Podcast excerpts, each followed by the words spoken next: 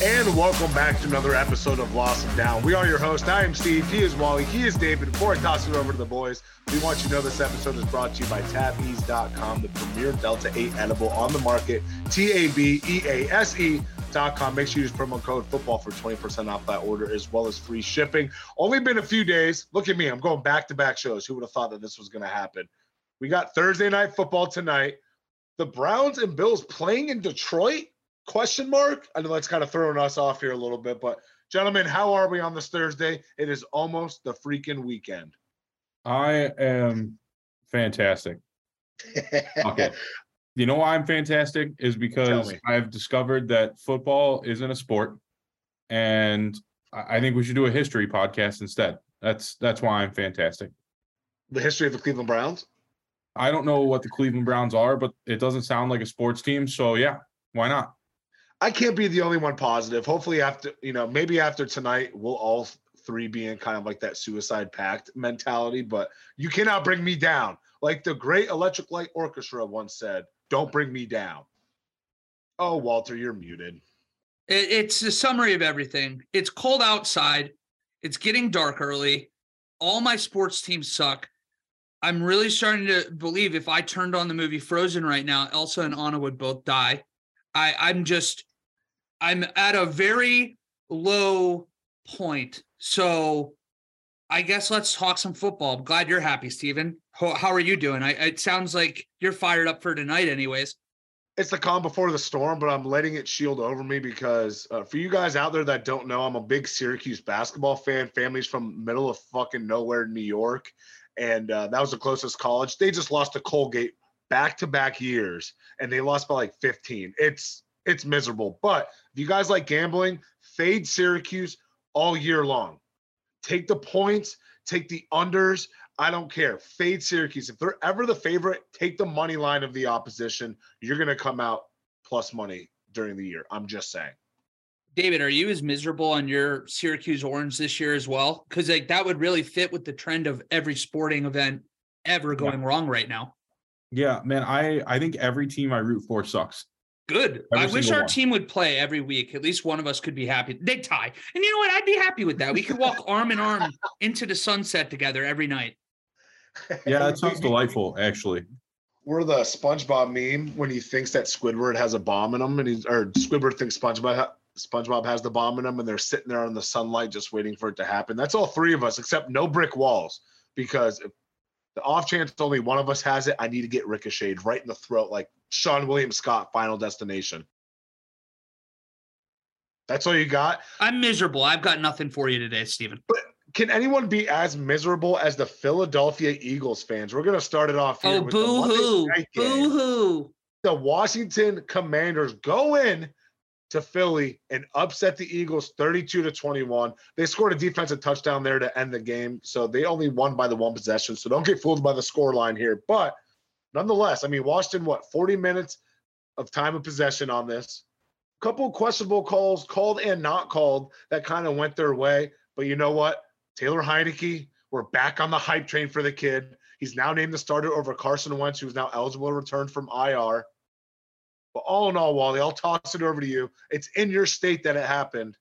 How about Washington getting to 500 and beating the undefeated Eagles on Monday night? No one saw that coming. No one, I don't think anyone even picked them to cover, let alone win.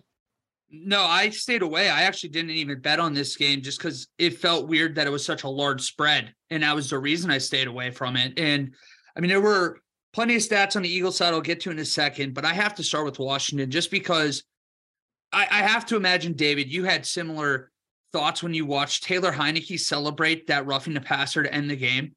That's such a losing franchise thing to do that it just it sent me back to 2013 watching on Thursday night football the 0-10 Raiders beat the Chiefs and watching C.O. Moore or whatever his name was celebrate a sack 30 yards but in the backfield as Alex Smith was running up to the ball and get a playoff and thank God we had the wherewithal to call timeout because it just, there's some things when you see it, it's embarrassing. I know they won the game. They're five and five. Good for Washington. They're they're one half game out of the wild card now. But that is the embarrassing move that a losing franchise does. Before we get into the Eagles, I want to hear what your guys' thoughts were when you saw that. It takes me right back to when fucking Chase Claypool was celebrating the first down as they needed to rush the offense going and try to win a game. It's stupid. It is stupid shit like that that just tells me that you have absolutely no awareness and that you're just not you don't belong on a winning football team like that's not what you're there to do so to your point wally it's just a it's a loser's mentality well luckily that's a losing football team that's not going to end up probably having a winning winning record out here you know what i'll be the odd man out i'll be the black sheep i like it you know, it's Taylor Heinicke. That kid has gone through so much over the past two years where he's he's that guy and the team loves him. But it seems like the coaching staff really doesn't like him that much because they're ready to get rid of him as quick as they're able to throw him back out there. Like, oh shit, this energy that he brings. I'm not thinking more more or less of it being celebratory for the first down. It's just being like, here's a first down because you're a fucking moron, Brandon Graham. Like, who does that? this guy is kneeling and he tackles him. It's like, oh, you. it was a me? little floppy. Can we admit that? It wasn't like he got hit at full speed by Brandon Graham. It's not like Heinicke's a huge dude either. Brandon that's Graham's fair. unit. I mean, that's fair. And he, and he another guy almost like grabbing him and like maybe pulling him down in the process. Then a second guy comes in. Doesn't matter. You know what? Sell it. If we know one thing that the most consistent thing in the NFL is they are the refs are great at throwing stupid roughing the passer penalties, which I I don't think that one was stupid. I think it was stupid of the player to go into Heinicke like that you know what? I'll take a little bit celebratory because if I was Washington, I'd be just as hyped. You're beating an undefeated team on the road. You get back to 500. You get back on the plane. He's sipping Busch Light with a trash can. I think they're sitting on like the Delta economy class with all the chains taken away from Kirk Cousins. He's dripped out. I'm cool with Heinicke doing it.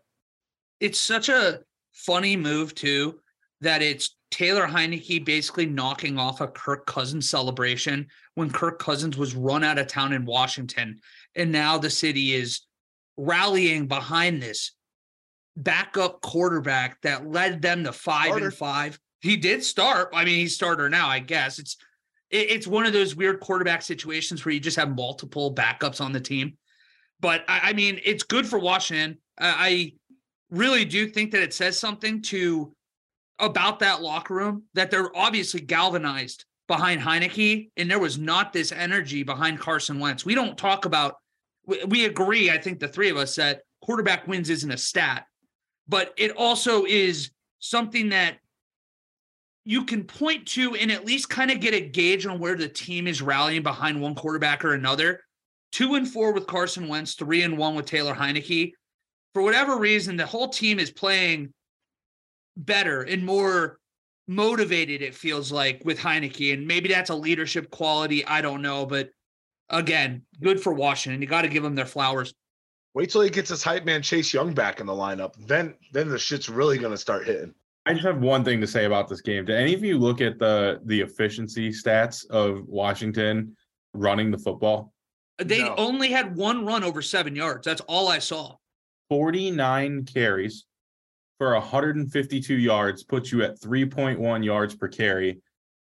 And we're talking here like Philly has a bad run defense, but is it really that bad?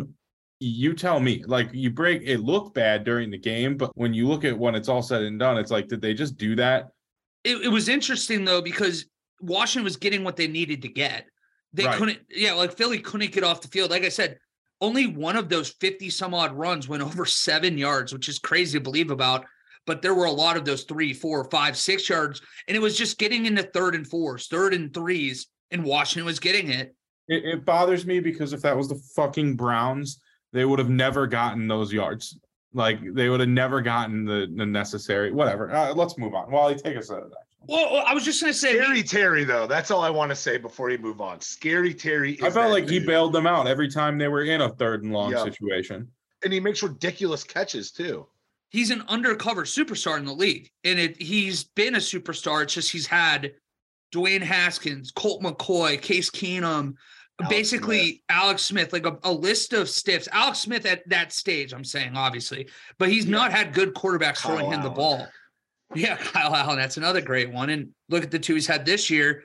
I, I will say, though, we have to at least on the flip for the Eagles, yeah, the run defense is what you would call the Achilles heel for this team, but they went out and addressed it this week. They got in Ndamukong Suh and Linval Joseph, two veterans. It it's such Philadelphia mo. Like it's how Remind he rose me to kill myself. Team. Remind me to kill myself that the Browns just can't go out and get two fucking veteran D line D tackles. Just just I'm gonna hang. I I can't. It's all gonna go back to the Browns for me this week. Situationally, that those moves couldn't have been any worse for you, David, because it was less than 72 hours ago. You were you were just screaming almost at the top of your lungs about it, and then here you go. Welcome to my world. Well, imagine if those were wide receivers getting signed.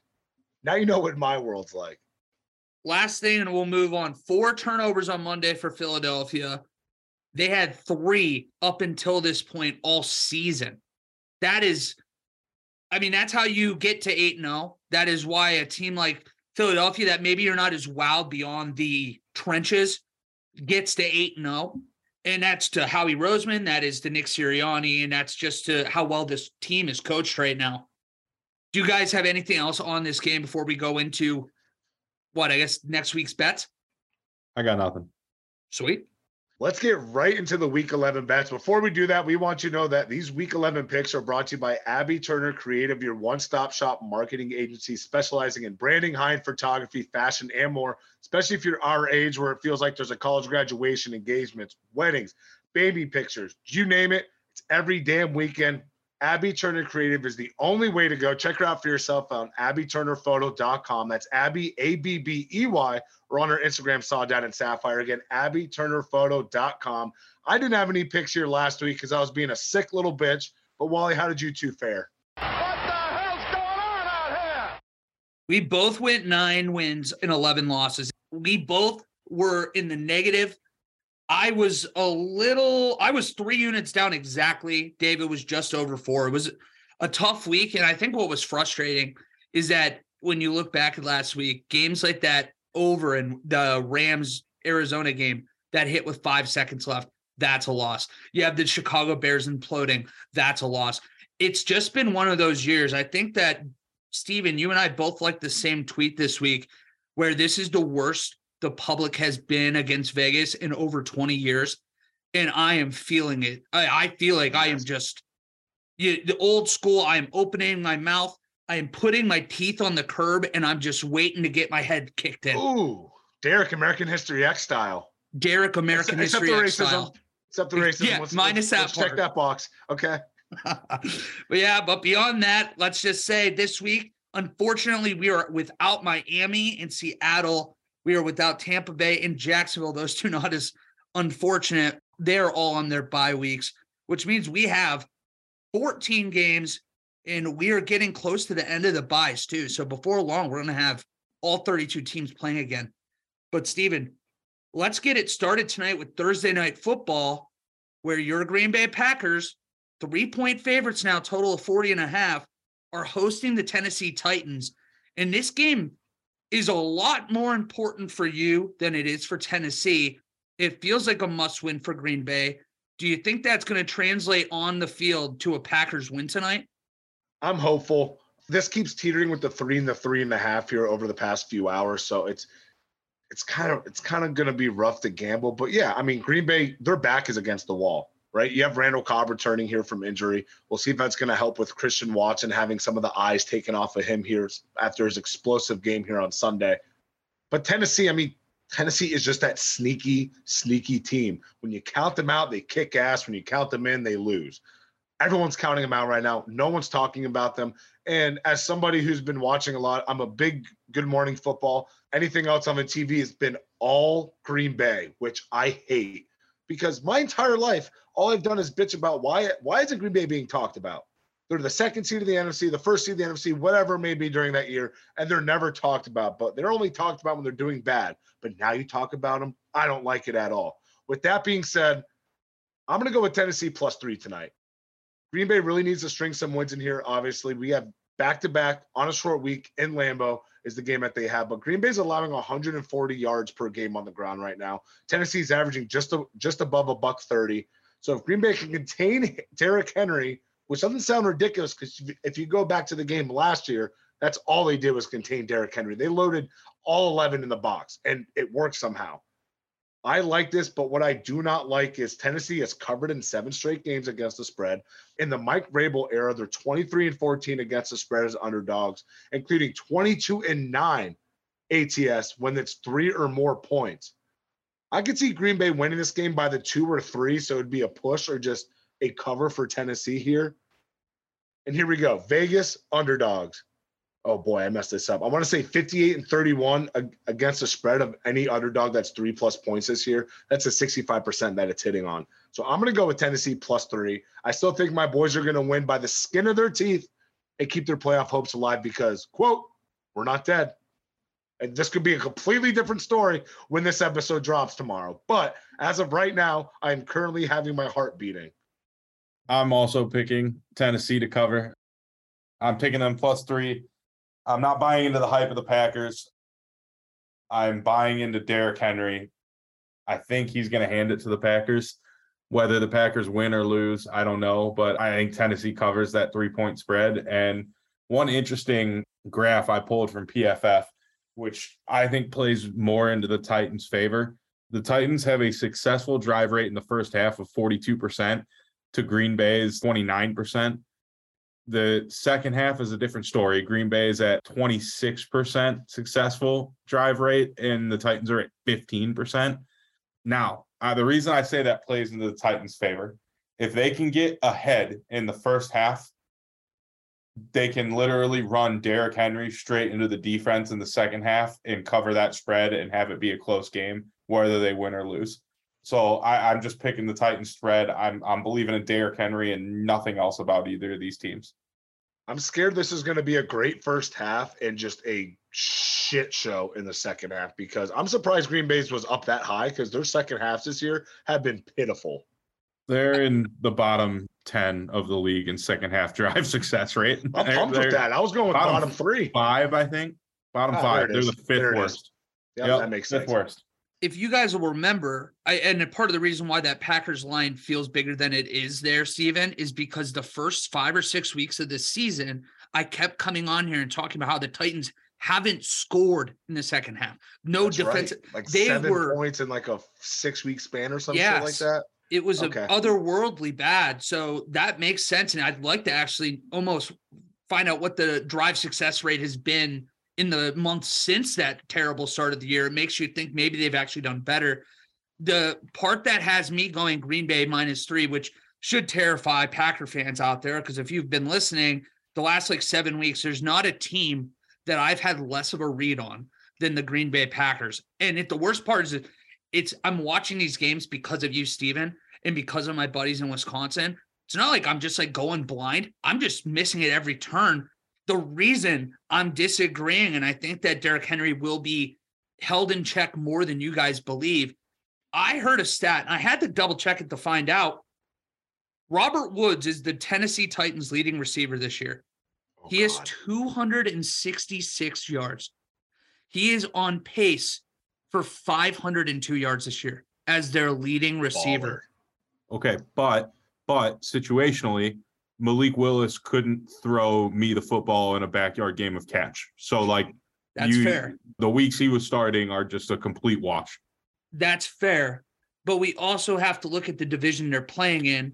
And a lot of the, the I feel like the success we're attributing right now to Tennessee. And it's the guys, don't give up on Tennessee. We've seen them do this before.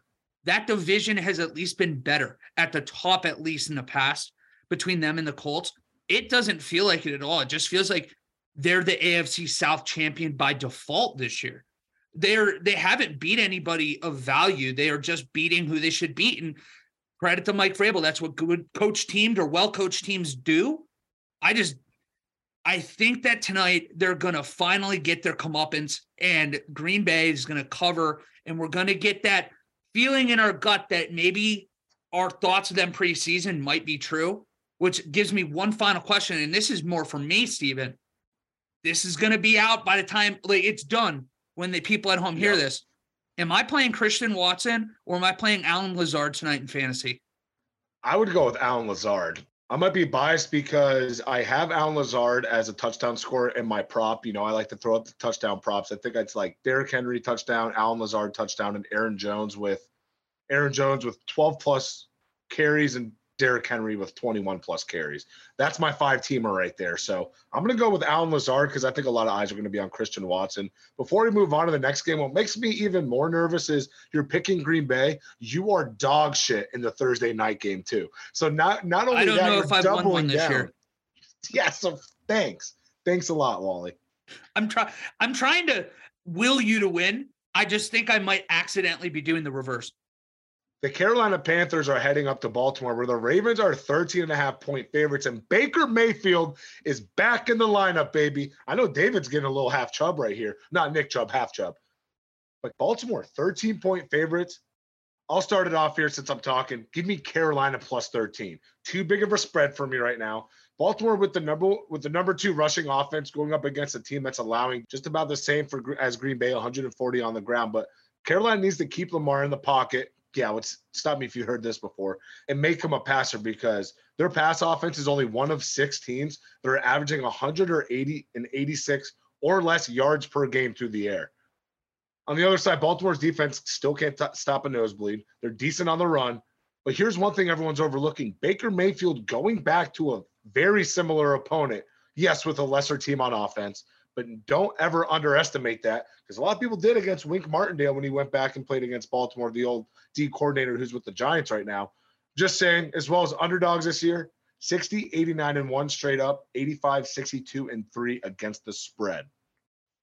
Give me Carolina plus 13. Go Thurs, Dylan. Before we get to you, David, because I want to round out with you and your Baker Mayfield take here, regardless of what it is, I am going to take Baltimore minus 13 because of the way I led the show off. The way I feel like the world works right now, if I root for you, you will fail. And I'm rooting for Baker Mayfield. I'm rooting for this Carolina Panthers team. So because of that, I do believe that Baltimore's going to win this game like 42 to 3. And Baker will throw five picks and have 16 yards or something to that effect.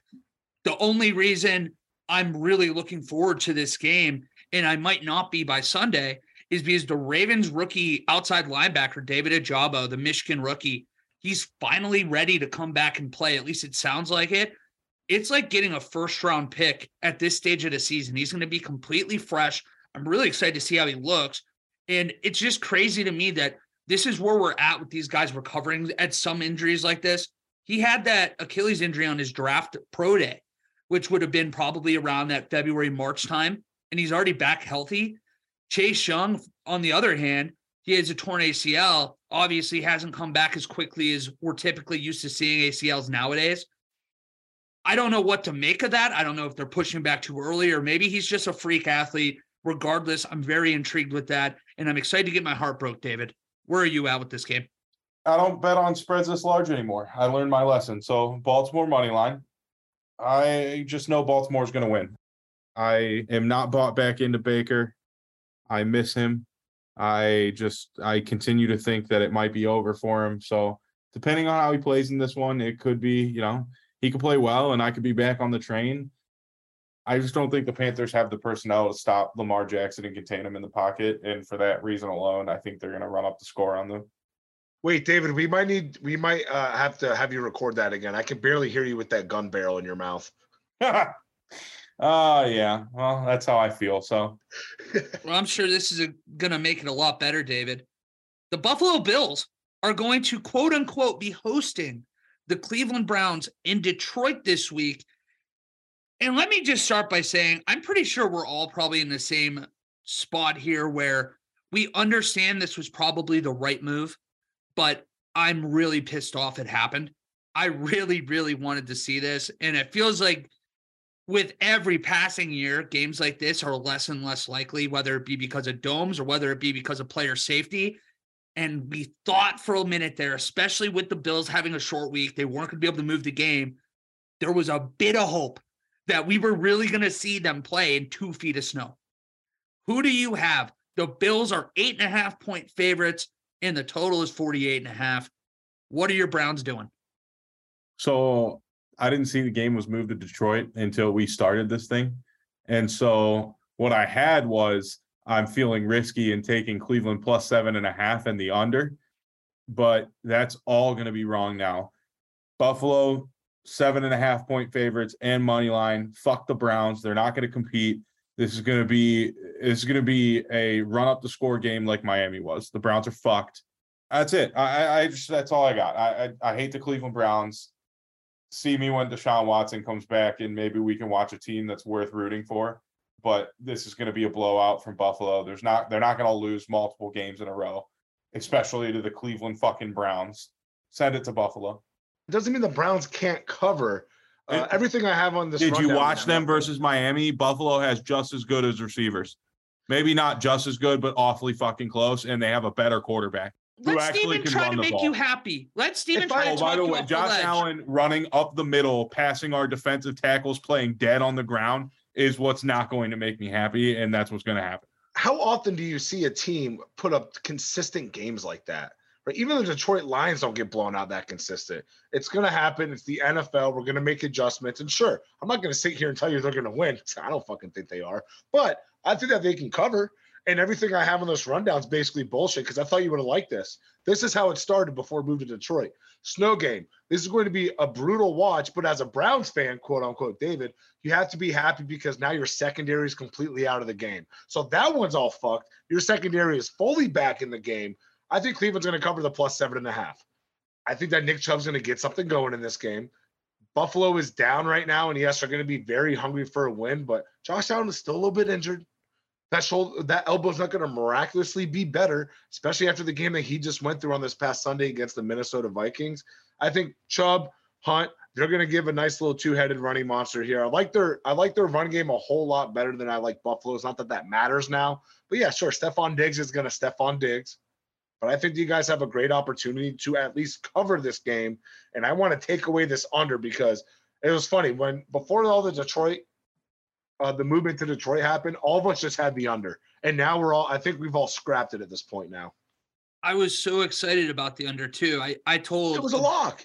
Yeah, I told a bunch of people on Tuesday when it first was starting to come out with the forecast. And I'm like, dude, hammer it now because it went from like 47 down to 42 within two, three hours of the Weather Channel saying, hey, this is going to happen. Luckily, everybody got their cash out automatically. And I guess probably because of FanDuel and DraftKings and the gambling aspect, they have to do that when they move games and all that now. But, anyways, this is going to be the Bills Wait, minus. No, say it. Say what your bets are. But, but I'm going to tell you why, why before you say it, why it has to be Bills spread and money line and why Steven's wrong on the Browns covering the spread. And I don't want to interrupt you, but I'm going to because it just needs to happen. This is what this is part of the depression. All right. What did we talk about before Josh Allen got injured, injured about the Bills defense? Like through like five weeks of the season. They were getting pressure injured, without though. blitzing. Yeah, right. Okay. Pressure without blitzing. Jacoby Brissett has a 44 passer rating under pressure. 44. The Bills are going to win by a million. They're going to rack up records. Just keep a clean pocket. That's all. Yeah, just keep a clean pocket. If they blitz one guy, we're fucked. We're fucked. Well, it's going to get even worse than that too, because I have a couple other stats here I have to read off. Unfortunately, David, I'm with you. I think it's going to be a score that's very reminiscent of that Dolphins one last week it might even be a little worse. And the reason why is because Josh Allen is in the midst of one of his worst three game stretches of his career. And this feels like the best get right game possible, especially now that they're playing in a dome. It's going to probably be as neutral site ish feel as possible. Browns fans travel well, Bills fans travel well too. You imagine it's probably going to be a lot of both, and hell, maybe even some Detroit fans that just want to go watch some good football up in Ford Field. But Josh Allen has thrown two interceptions in each of his last three games. No quarterback has more interceptions in the opponent's 30 in the last few games, also six. League leading 10 interceptions. That all sounds bad, right? Allen has thrown seven of his 10 interceptions against zero coverage this year. The Browns can't play zero coverage. They have to play zone right now because they're not getting pressure. They are going to get eaten alive in man.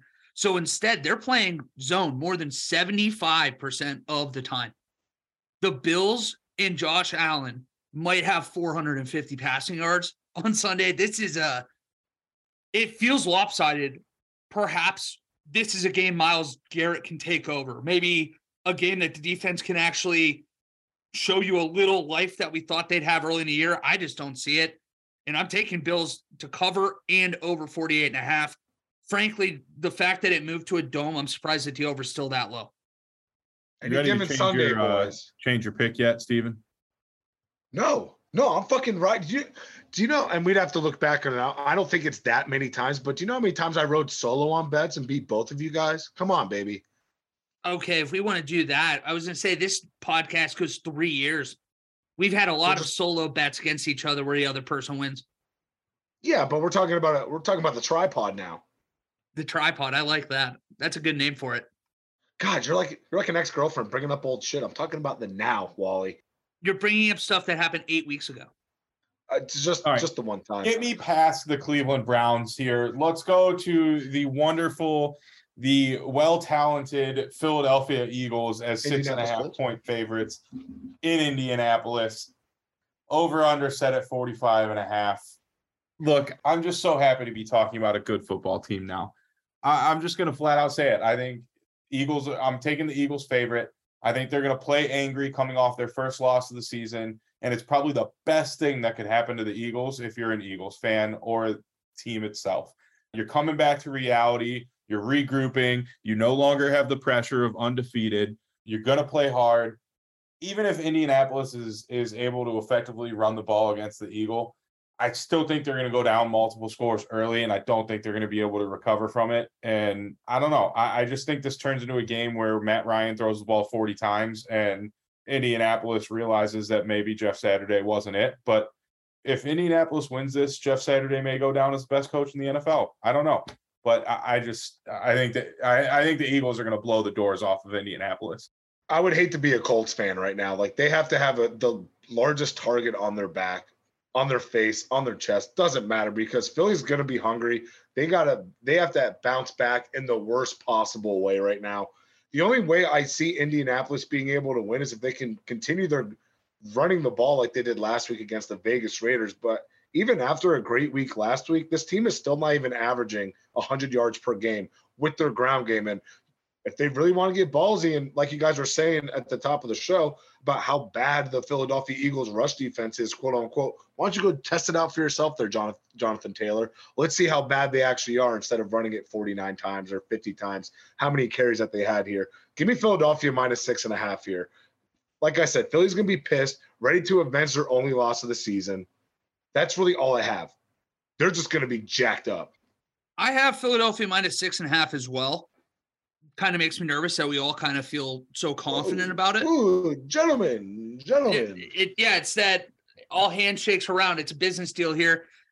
I do think that the Eagles are going to help prove how much of a joke the Raiders' loss last week was, which is going to almost hurt a little bit. But the the recipe for the Colts has got to be to try to do what Washington did last week, and they did against the Raiders. They ran the ball successfully. Jonathan Taylor had more rushing yards since week one last week and first time play caller Parks Frazier is saying that he felt like a natural up there. One win, and all of a sudden the Colts start kind of talking a little bit. And to David's point, I love what you said. I think that last week's loss was the best thing for Philadelphia, especially because you feel like you could have won that game and you played terribly. I think it was like the recipe, perfect recipe. You don't want to be the 17 and 0 team. You you want to be where you're at now, where you almost say, "Hey, we have problems. Let's fix them now instead of getting shocked in the playoffs or even later in the season and then panicking with very little time left. We mentioned before they brought in Linval Joseph and Ndamukong Suh to help stop and be good in the run defense. That's going to be good, especially in that little period of time before J- uh, Jordan Davis is ready to go again.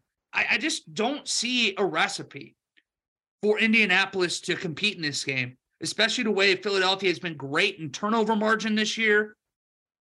One other random question.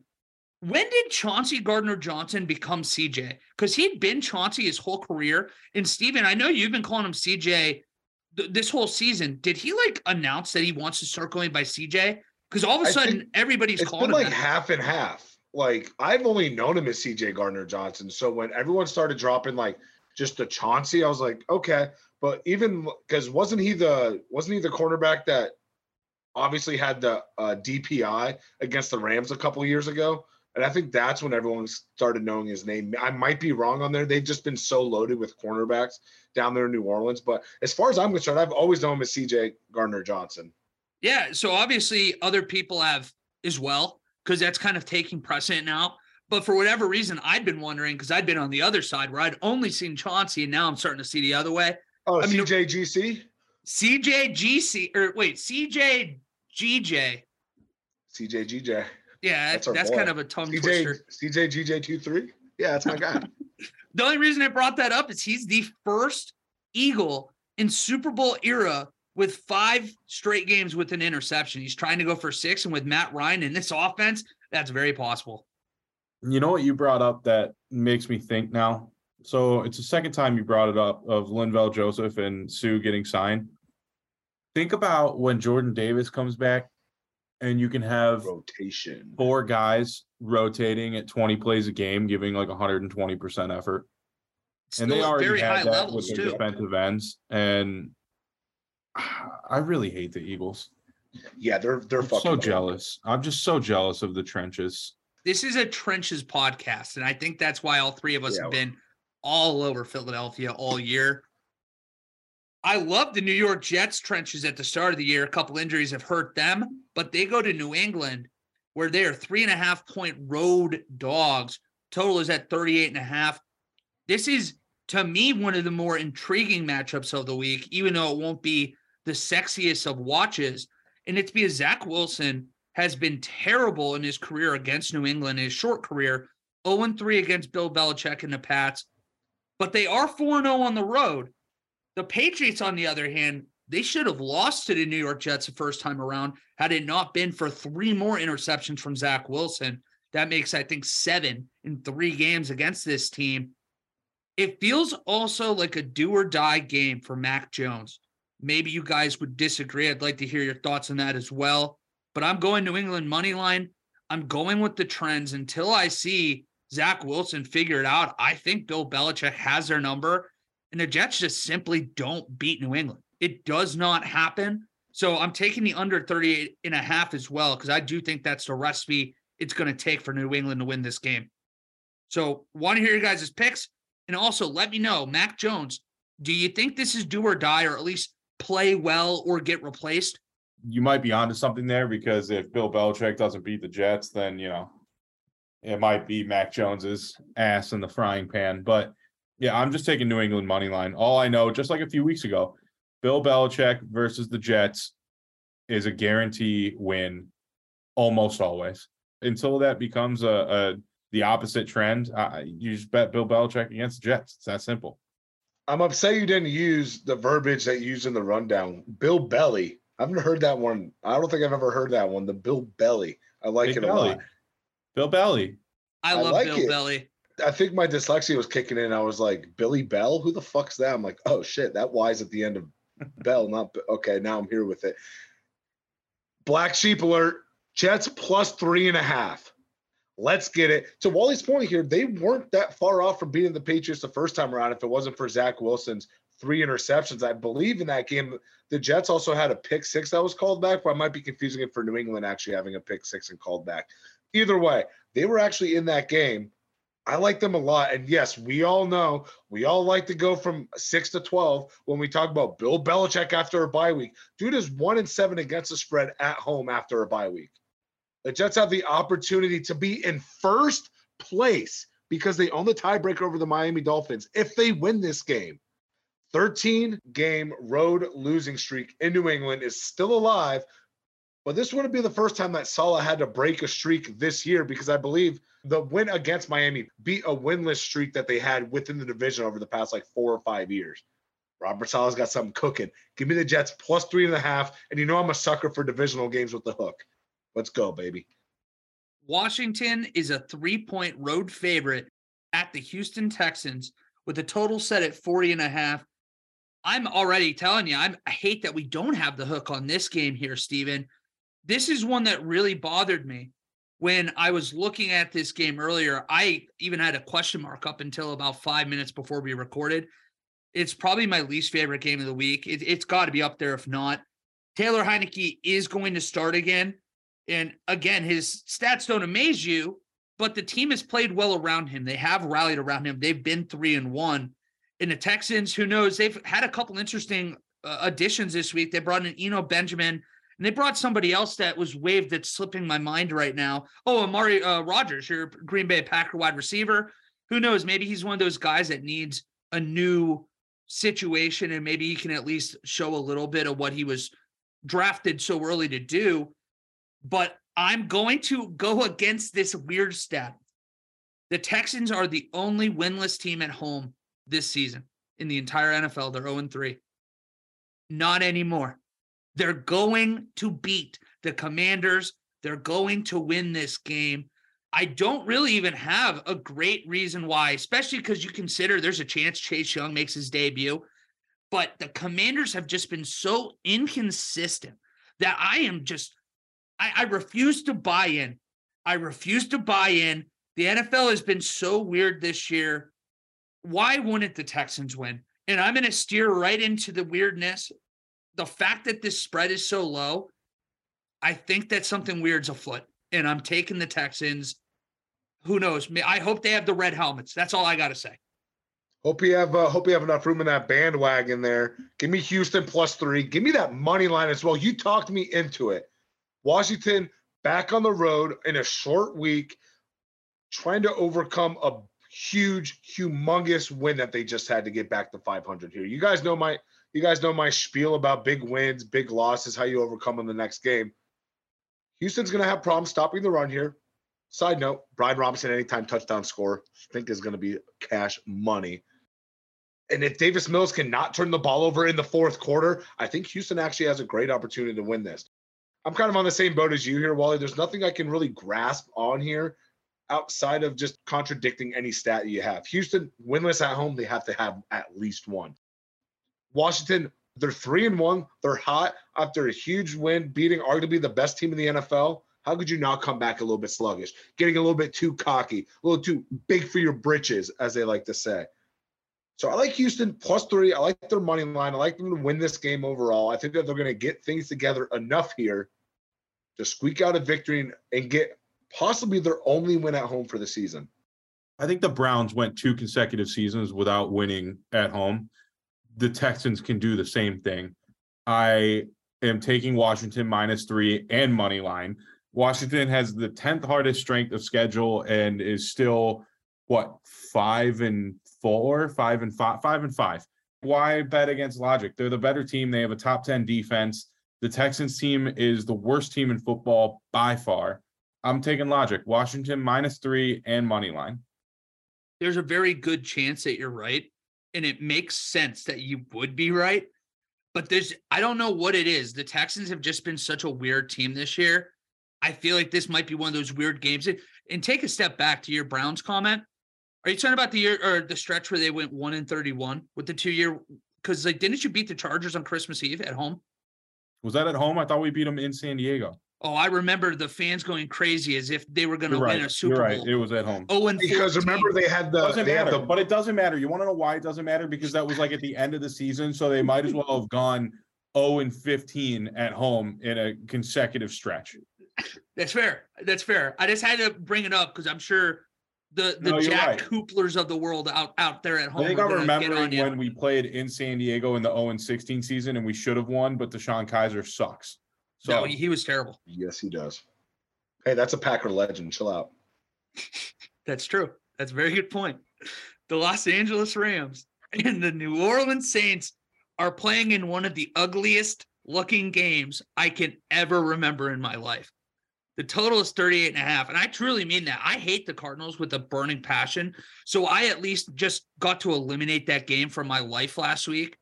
This one, I'm actually going to pay attention to a little bit because it sounds like Matthew Stafford might be back that is a little in, intriguing. The Saints somehow are three point favorites with the total again, it's at 38 and a half. Cooper Kupp, guys, he had surgery on his sprained ankle. It sounds like he's going to be on IR out four to six weeks. But if you are Sean McVay, if you are Les Snead, if you are the Los Angeles Rams, what is the the the reason that you would even think to bring him back? If I am them, I would have shut down Matthew Stafford. I would have tried to get we I don't know why nobody's talking about it, but all preseason and all offseason, what did we talk about? We talked about his elbow. We talked about the throwing elbow, how he didn't look as good, that something was off, but they weren't sure if surgery was going to help. Why not try to take care of that now? Because this season been pissed down the drain. It's gone. Without Kupp, Tyler Higbee's their next leading receiver. Tell me who you guys have because I can't, I can't, I'm just going to tell you under 38 and a half is my pick because I don't know how you could talk me into betting on one of these two teams. I don't have to talk you into it. I'm not going to do it. Fuck betting on this garbage. It's the worst quality game of the week, depending on who plays, might be the season. So why bet? Why take an automatic L? Because whatever I say in this game, the opposite's going to happen. So, so true. I'm not betting on this game. It's hot garbage. I'm probably not going to watch this game. Steven, what do you think? Oh, I'll, I'll bet on the game. Doesn't mean I'm going to watch it. Give me the Rams plus three. You know why? Because you know who isn't injured? All the stars on the defense. And Andy Dalton is Speaking of hot garbage, Andy Dalton is hot garbage. Don't know why they haven't gone back to Jameis Winston yet, or at least say, fuck it. Taysom Hill, just get back there and do your magic that you typically do here. Oh, that's right. I'm not Sean Payton. I can't have that happen. Give me the Rams plus three. I think Matt, Staff- Matt Stafford is trending back to starting. He's expected to start because he's clear concussion protocol. I think that they can get something going here. Draw something up. Maybe this is the Van Jefferson game that's going to give them false hope, like I currently have as a Packers fan. And all of a sudden, there you go. Maybe this is finally finally the Allen Robinson game. Fuck, maybe they fuck around and bring Cam Akers back. Like, oh yeah, we forgot to trade you. Might as well just use you because you're just sitting here collecting dust.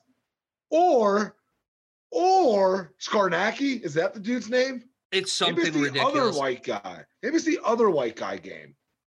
It's possible, and I would be interested to see what Allen Robinson as wide receiver one would look like. Maybe he looks a little bit more like the Chicago days. I doubt it because the offense is I mean, honestly, just terrible at all levels. There's not a single unit that's been good, all the way down to the the play calling to coaching. What I think is interesting is that you brought up Jameis Winston, and I think it was Greg Rosenthal of NFL Network that brought it up earlier in the week that I really, really like. He's not fully healthy. And for some reason, they just decided not to put him in uh, on, on IR. And it's a trend for New Orleans. For whatever reason, they don't put guys who have long-term injuries on IR. There's no reason not to, but we've seen it with Michael Thomas. We've seen it with Marshon Lattimore. We've seen it with Jameis Winston now. I have no idea what they're doing, but that is, I, I mean, that's a recipe to get Dennis Allen fired after one year. And frankly, I think it's there's enough of because it's not like you went out and got Dennis Allen, right? This is a guy that was already in, and it almost feels like he had an interim tag for a year and a half now.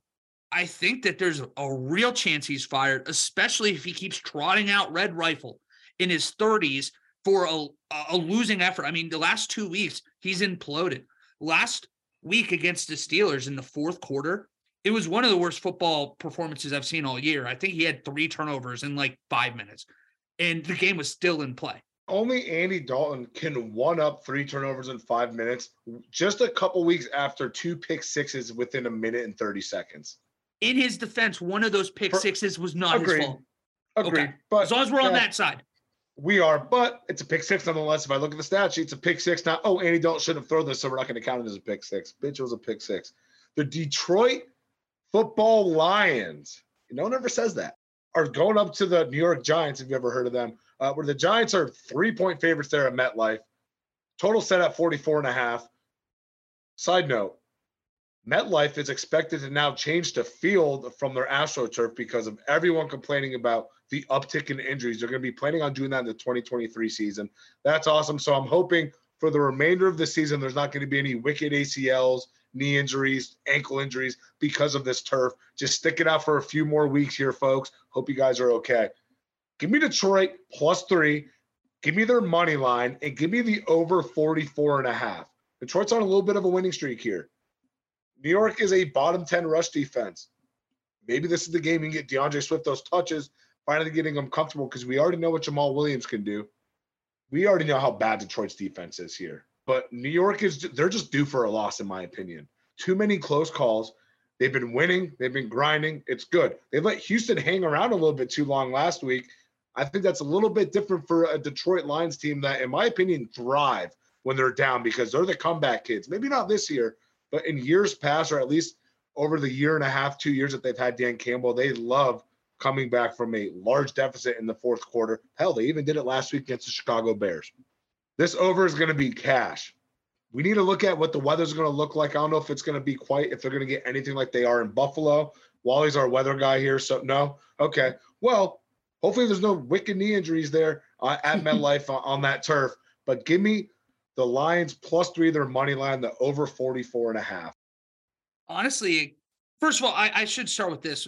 I had probably a 30 second stroke after hearing Detroit football Lions instead of New York football Giants. I really appreciated you doing it's that. It's funny because I I did it without even without even realize even though I know they're playing the Giants, without even realizing I'm like, oh shit, they're playing the New York football Giants. Like so I, my brain Yeah, there was like a 30 seconds. I didn't hear what you said where I was just like, where did you know that weird gif? I don't even know who the the woman is of that blonde woman who's like really confused and there's numbers flying by her head. That was me for 30 seconds there. Yeah, she looks like a knockoff uh knockoff. I can't remember the actress actress's name you from can American it. Horror Story, but Oh, Sarah, Sarah wanna, Paulson? Paulson. I almost said Palin. I was like, I know that's wrong. Yep, you got it.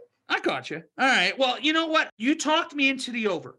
So I'm going into the over, but I'm going to go with the Giants minus three. And the reason I'm doing that is because we just saw them before their bye week against Seattle, and they kind of got beat up a little bit.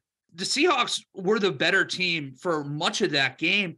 And what we saw all season is the Giants often get outplayed, but there was just this will to win almost is the best way I can describe it. That mixed with how well it seems like they're coached, whether that be Brian Daboll on offense or Wink Martindale on defense. This is a Lions team that almost has looked for excuses to lose until the last two weeks. This is a great test for them, too. Because if the Lions can win this game, even though this season's not going anywhere, you can kind of get excited and say, hey, we're turning the corner. We're figuring out how to win these games. Until I see it kind of be consistent, though, I'm going to believe in better coaching, or at least what I believe is better coaching coming off a bye at home as well. So I'm taking the Giants minus three with the over of 44 and a half. The over probably hits. I'm not betting on it. According to PFF, the New York Giants are the best second half team in football, which was utterly shocking to me. I think Detroit is fun, but I just I'm going to continue putting respect on the Giants name until they give me a reason not to. And I just don't think Detroit. I think Detroit's little winning streak here comes to an end at the hands of Saquad say quads. I love it. The Chicago Bears are traveling down to Atlanta where the Falcons are three point favorites, total set at 49 and a half. So, for a little background, Fields is on pace for just over 1,200 rushing yards, which would be an NFL record for an NFL QB, which is insane to think about because we never thought we'd ever see that record broken. Then Lamar breaks it, let alone we have three years later, we're going to have someone else that's breaking it. You know, we have Khalil Herbert is placed on IR this week, but for the Falcons, Arthur Smith has announced that Mariota once again will be the starter. They had a little bit of a mini bye week. But to Wally's point here, how bad is Desmond Ridder if that's the case? Now, with Atlanta being on here, give me Chicago plus three. I'm, I'm an under. I'm feeling it with the underdogs. Chicago plus three over 49 and a half. Atlanta's in my doghouse right now. I've been riding them against the spread, and they've been really shitting the bed over the past few weeks, including a push in Vegas, Wally. That one really fucked me. They have not looked good since being in first place here just about two or three weeks ago. Mariota just cannot get it done, and they just seem to lost their identity as a rush defense or a, a rushing team, excuse me, on offense because they just didn't do it in the middle of a monsoon of a tropical storm last week. Chicago has casually just been averaging 31 points per game over the last month, the best rush offense in the league, while Atlanta has allowed 13 rushing touchdowns, which is tied for fourth most in the NFL right now. Side note: uh, Chicago's also allowed the most rushing touchdowns this year with 17. So David Montgomery, Cordarrelle Patterson kind of mix in with that, anytime touchdown score, sprinkling Brian Robinson. I'm just spitballing here, people. Give me Chicago plus three because there's no way that a fourth consecutive game that this team is going to score at least 29 points and lose. It's they have to finally get it done here. They just have to finally get it done. God, I don't want to bet on this garbage, but there's some value in going the exact opposite way as you both. I think I'm just going to bet on the under at 49 and a half. I take it because there's value in it and no other reason than if we're just going to watch these teams run down each other's throats. I don't think you're going to get to 50 points. I think it's going to be a lot of time of possession just wasted. You might be right. It it was one of those picks that I can't move off of it because we have seen the Bears score so much of late. But there is a large part of me back here that's thinking very much like you. I mean, this is a Falcons team that realistically in the last month, we jumped off of giving them shit. We were probably a week too early because in the last month, take away that miracle win that DJ Moore, if he doesn't celebrate, they have not won a month. This is a bad football team with a bad quarterback. And I know you mentioned it earlier, Stephen, but if Desmond Ridder's not in, it's like, at what point, what are we doing? Are we just admitting he's not a good quarterback, or is there a reason we're hiding him? I'm taking the Chicago money line. I'm taking the over of 49 and a half. Both of these defenses are terrible. And I think that even though both teams do love to run, you're going to get gash plays. You're going to see the 20 yard runs from both teams. This is a game that I wouldn't be surprised on Monday night. We're talking about how there's six total runs of over 20 yards in this game. And when shit like that happens, it's basically the passing offense. I'm taking that. I'm rolling with it. We'll see if it works out. But I actually don't hate that move, Dave. There's a lot of value there, like to your point, which takes us into the next game. Las Vegas is traveling to Denver, who is a two and a half point favorite. The total is 41 and a half. I have the under of 41 and a half. What do you guys have here? Way to make it uh, short and sweet there, uh, Wally. I gave my that was you. I tore it up. That was me analyzing the game. That's everything I have for you. Give me the Vegas Raiders plus two and a half, baby. I cannot bring myself to actually betting bet on the Broncos, right? And I don't think that they're going to score at. Well, I do think that they'll, they'll score over 18 points, but doesn't mean that they're going to win. They look like shit. Injuries to their wide receiving core is going to help hugely going up against that Vegas secondary here. It actually gives them a chance to not get blown up on defense. How can the Raiders not bounce back after the game that they just endured against the first NFL win for Jeff Saturday, who was just tweeting about how bad this Raiders team was from his couch about 10 days ago? How could you not bet for Vegas to bounce back. That is my mindset. Give me Vegas plus two and a half, baby. I hate both these teams so much. Felt that so much. Denver's terrible, and I I just like refuse to bet for them this season. But like every time I think I've bet on Las Vegas, they have disappointed me. So I had Las Vegas two and a half under 41 and a half, but I think I'm going to refrain from betting on this game. This one just feels like one I'm going to lose no matter what I do. So I'm not betting. I'm I'm that's two games this week. I'm just stepping aside. We'll we'll let it ride how it rides. 0 and 5 on the road is going to turn into 0 and 6 on the road, but whatever. Dallas minus one and a half at Minnesota. Total is 47 and a half. The Cowboys have been openly flirting with Odell Beckham Jr. in the media, trying to convince him to sign after Thanksgiving you know where David and I stand on OBJ, but at the same point, it could be a valuable ad for that offense that could use a number two. The Vikings on the other side.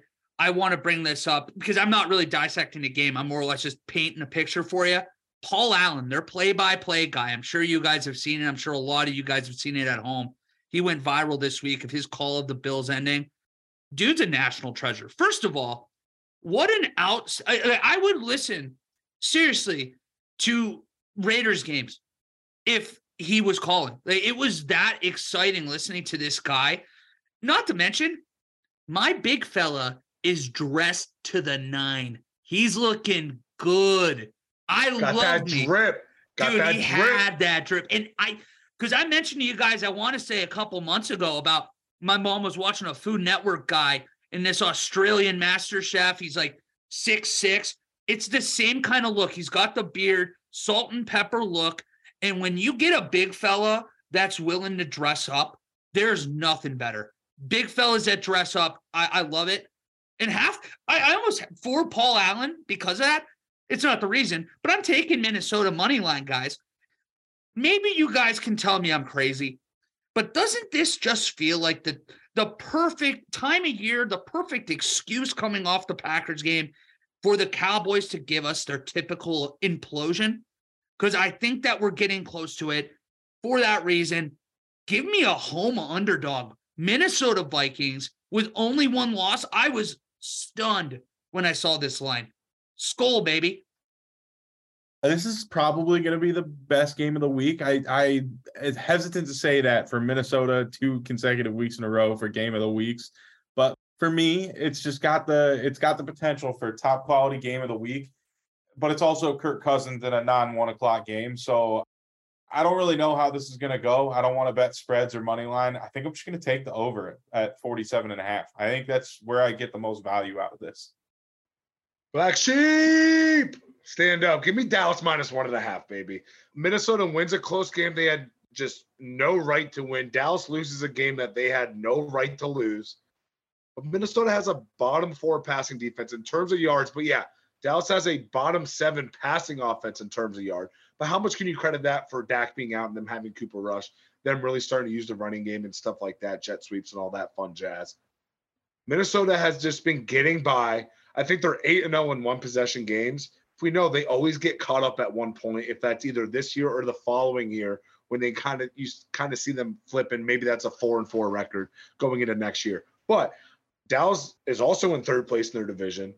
The Eagles lost. Now they have their sights maybe on the first place there. Doubt that. Give me Dallas. They're going to win. I want their minus one and a half. I think they're going to come out guns blazing. Like you said, Kirk Cousins non one o'clock game. Oh, I'm all over this. It's a battle of the Kirk Cousins. That's all it is. We got breaking news here. The Packers are in all white tonight. Is That's that make, breaking?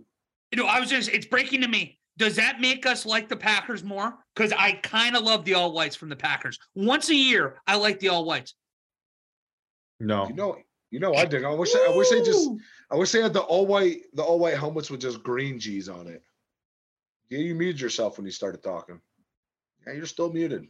Yep, you can. You can still muted. Still you can muted. gesture as much as you want, brother. I had whatever. Anyways, a couple weeks ago when I talked about them imagining an all black uniform because I hate everybody going to all black, but with the green G or a yellow G on an all black would be amazing. The yeah. all white with like a green G, I, I'm kind of with you too. I, I feel like we're we need to be these guys PR teams, these team PR. Let's let's get out there and make some jersey recommendations. But the Bengals, talk about all whites. The white Bengals back, guys. And so I know, Steven, I knew that was big for you. They are three and a half point road favorites going to Acrisure Stadium, the artist formerly known as Heinz Field. The total is 40 and a half. I'm telling you, dude, it is so hard for me to go against the all white Bengal helmet. It sounds so stupid. It's so stupid. I get it. I know. But the way they played in that opening game of the year, the way TJ Watt took advantage of this offense, I kind of think that you might get a pissed off Bengals team coming in, especially when you have that quarterback in Joe Burrow, who is so charismatic and seems to just remember all this shit that people are saying, or when they fall short, it's like bulletin board material. I think that the Bengals not only win on Sunday, I think they might beat the Steelers handily. Like this might never be in doubt. So give me the three and a half. I'm all about the white Bengal guys. Man, I, I can't bet on these games this week. Everything just feels weird to me. I'm taking Cincinnati three and a half point favorites, and I'm doing it because I think they win in a close game. I just don't think it's. I, I think it's four to seven point. Like I, I this feels like a 24-20 game. It, it really does to me. It just feels like they'll play each other close like they always have, but the Bengals just have too much firepower to to not win this game. Cincinnati minus three and a half. How many points is the white Bengal worth, Steven? Apparently just the one point because I had Pittsburgh at plus four and a half, but I'm going to stick with Pitt. That's seven T's I have in here, Wally. Suck it. Give me Pitt plus three and a half. TJ Watt is back, and he's the ultimate game changer. Yes, Minkah Fitzpatrick's out, but on the other side, Ja'Marr Chase is possibly going to be out for this game and most likely going to be out for this game.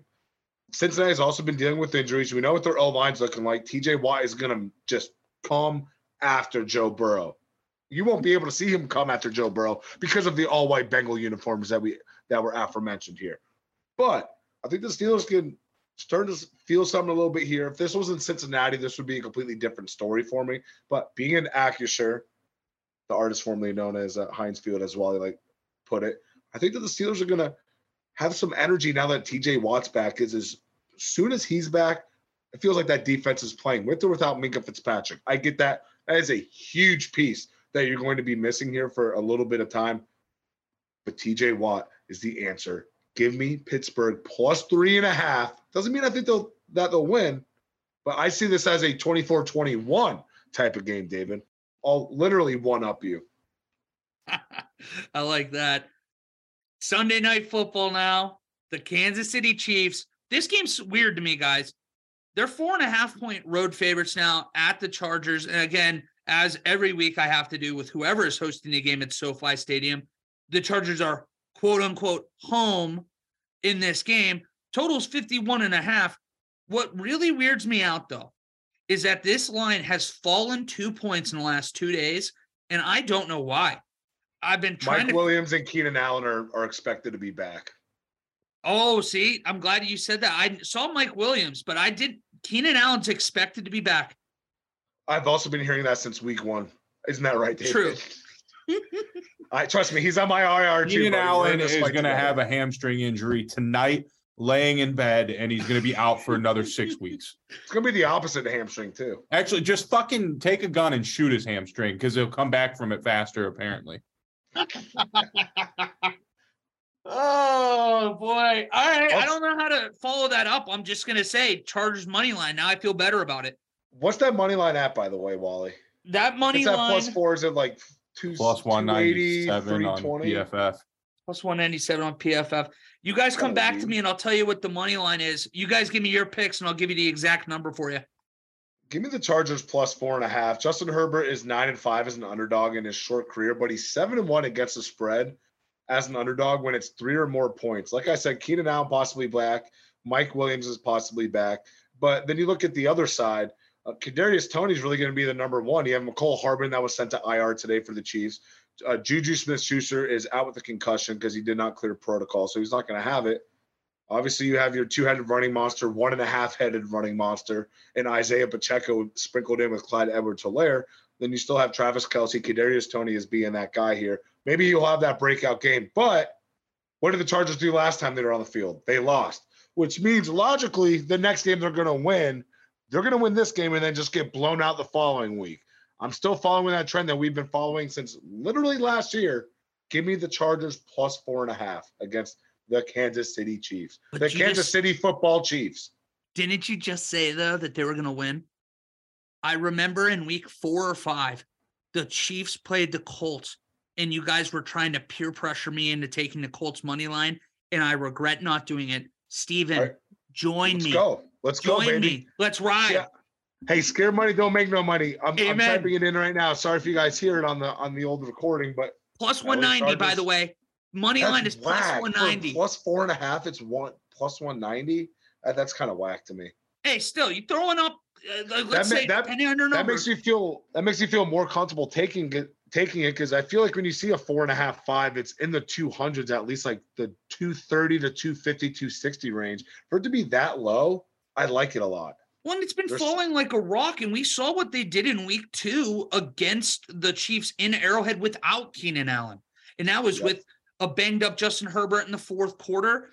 If he is 100%, and you guys are right, and both of those wide receivers are back, I'm so happy you guys said that because I, I was, it was one of those I was following my heart on this pick, and I didn't know why.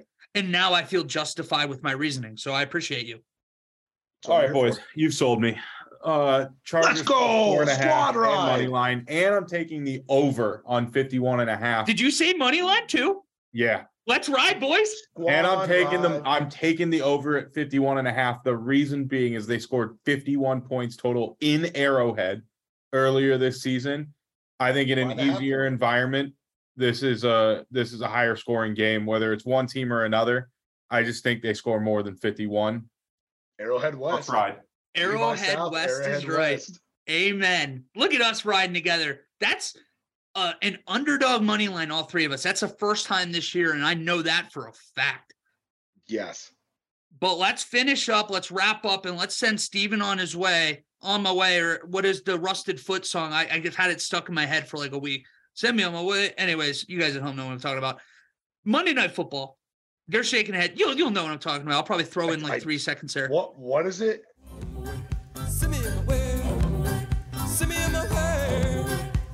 Send me on my way. Send me on my way. Send me on my way.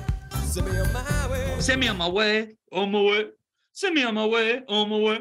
Send me Who on was my it by? He way. said rustic house. It's Rusted Root. You people at home, if you don't know this, it is such a sneaky banger. It's You such a good song. It's so good. I'm telling you, it's it's one of those when we get off here for three minutes, you put it on, your night will be better. Because David, you're like me. I'm yeah, miserable. yeah, right, right when you hear it. Yeah, exactly. You've heard it You know, before. On my way. Yep. Send me on my way. Yeah. So that's Yep. basically we're sending us on our way here to Mexico City. And that is where the San Francisco 49ers and the Arizona Cardinals will be playing with a total of 43 and a half. Hollywood Brown, he's supposed to be back for the Cardinals. This will be the first time DeAndre Hopkins and Hollywood Brown will be on the field together. Unfortunately, we don't know who the quarterback is. Kyler Murray is day to day with his hamstring, and we know about hamstrings. We just talked about him. And then you have Colt McCoy, who's dealing with a minor knee injury. So we're waiting on Cliff Kingsbury to give us his starter for Monday night. I don't think I'm really surprising too many people at home. The Arizona Cardinals have sort of replaced the Atlanta Falcons in my doghouse of teams that I can't stand for one reason or another. I'm going with San Francisco minus eight and a half, and I don't care who's starting at quarterback. Give me the 49ers. I'm excited to see that offense. Do it down. Aren't they something like it's ridiculous? Like, we talk about mile high being 5,000 some odd feet in the air. I want to say Mexico City in Estadio Azteca is like 10,000 feet in the air or something close to that. That is ridiculous. So having the weapons like Deebo Samuel and Christian McCaffrey on that offense to be able to kind of take the load off of everybody, I think that's going to pay dividends. So give me the 49ers minus eight and a half, boys. 7,200, just a just a little bit north of 7,200 feet. So you weren't that far off, Wally. Um, shout out to Evan Desker because I think the Cardinals, and he was saying this when we were in Vegas. I'm tired of your shit. Tier is that if I, if I believe if I believe that right? Sorry of if I'm. Yeah, the that. sick of the shit category or whatever. Sick of sick of your shit teams. Yeah, exactly. Arizona's right up there. And for me to contradict it, even though I haven't watched the new episode of Hard Knocks yet, give me Arizona plus eight and a half. Again, divisional game. You know how I guys feel about this. Cliff Kingsbury is not Sean McVay. He actually knows how to win against Kyle Shanahan and the 49ers. I believe they've won three of the last four, including back-to-back victories dating back to last year. Even with Colt McCoy in here, I like how that team is playing because the dude's three and one as a starter. I want to say that he's covered in all four of his. Actually, no, he's three and one against the spread as well. Outside of getting blown out by Carolina and Cam Newton's comeback game last year. Remember when he was screaming, "I'm back," and then we haven't seen him since. Fuck that dude. but I like it because Kyler Murray did practice today. He had a limited practice, just as Colt McCoy. So as you're saying, Cliff Kingsbury is going to have a decision ahead of him here in the next in the next couple days here. But Hollywood Brown being back in practice is big. We'll see if he'll suit up. But this is too large of a spread for an in division game for me. Even if I had San Fran of being that NFC Championship team, this is the game that they lose and it kickstarts them potentially. But Arizona plus eight and a half. That's what I'll take right here. Taking San Francisco money line. I'm just taking the win. I I don't this spread. I'd probably take Arizona plus eight and a half if I knew for sure Kyler Murray was playing, but I don't. So I just think San Francisco is going to win, and I'm not taking San Francisco spread because they're like three and six against the spread this year. So we're just betting on them to win the game. That's it. Nothing is turning into a better LOD tradition to me than watching Steven and I have just ridiculous takes without knowing like a quarterback's playing, or not even ridiculous. That's not the word. Ridiculously confident takes in a game that a quarterback might not be playing. And then David level headedly comes in. Man, I don't know. Let me just take the money line. This is going to be safe here.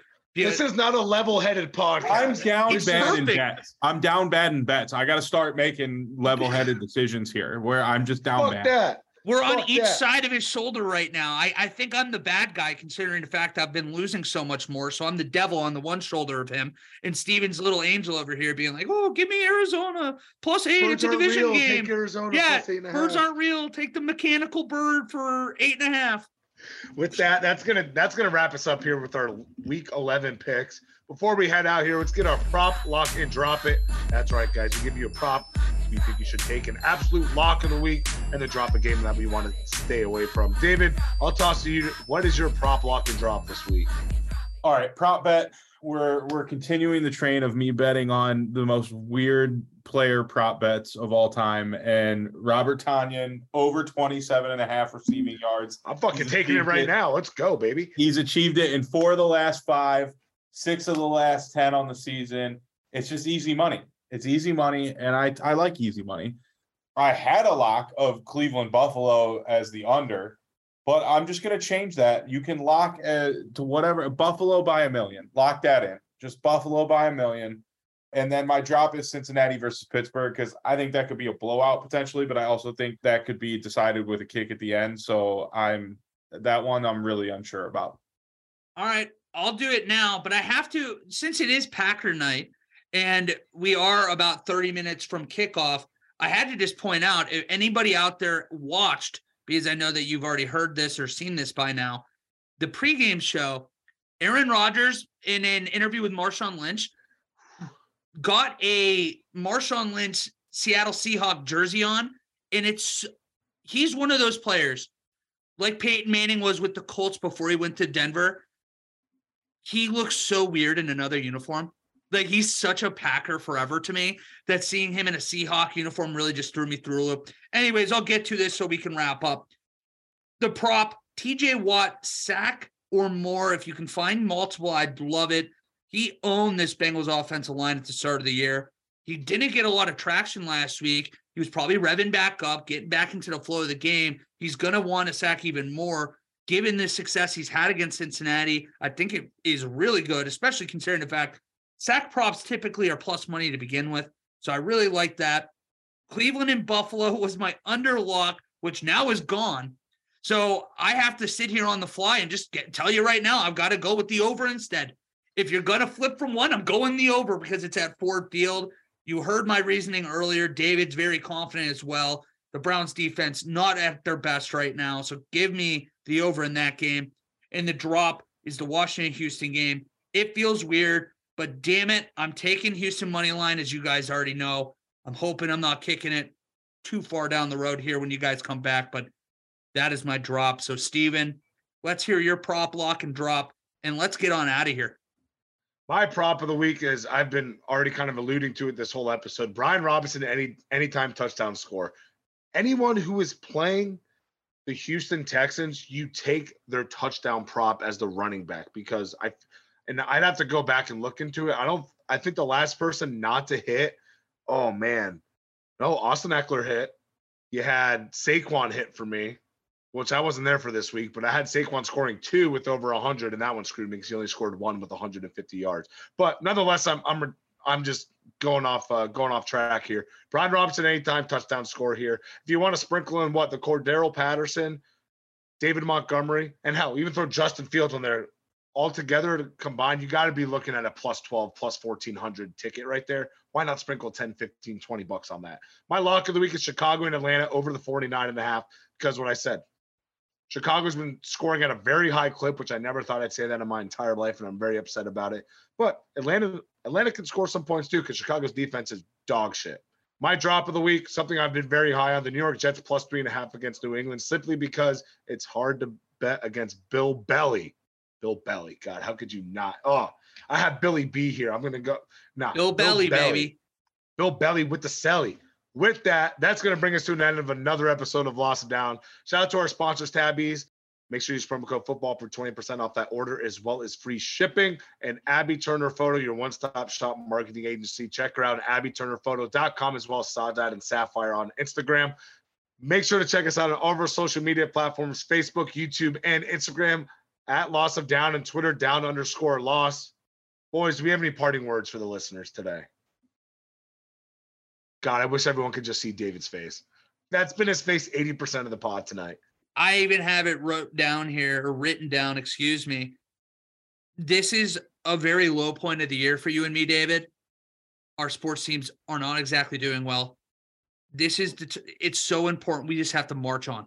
It's march of the penguins, basically. We got to just put one foot, take it one day at a time. Eventually, the sports seasons will be over and we'll have a few months of peace and quiet and it'll give us plenty of time to talk ourselves back into being championship contenders just to get hurt again next year. Don't worry, I- David. If you're actually a Syracuse fan, the the heart getting ripped out of you is going to continue here until about end of February, early March. I know. I know. Syracuse has been depressing because they haven't recruited well over the last like five years. But God forbid they leave the state of New York to look for players. That's yeah, neither I- here nor there. So I almost said I'm just ex- just get me to December 4th, but then I remembered the Browns are the Browns and we might actually lose to the Texans. So just like get me to the offseason. As long as Houston wins this week, you're fine. Because like I said, they're not going to win a home game all next all this year.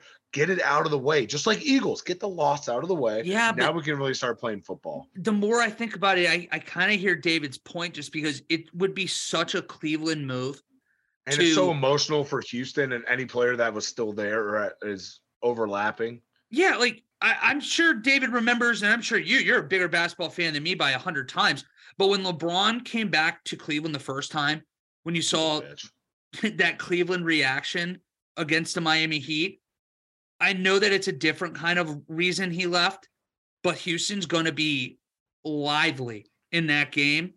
And it would be such a Cleveland Browns thing to get dragged all off season for going after this quarterback, this football player for what he did off the field, just to come back and have him play his former team and lose.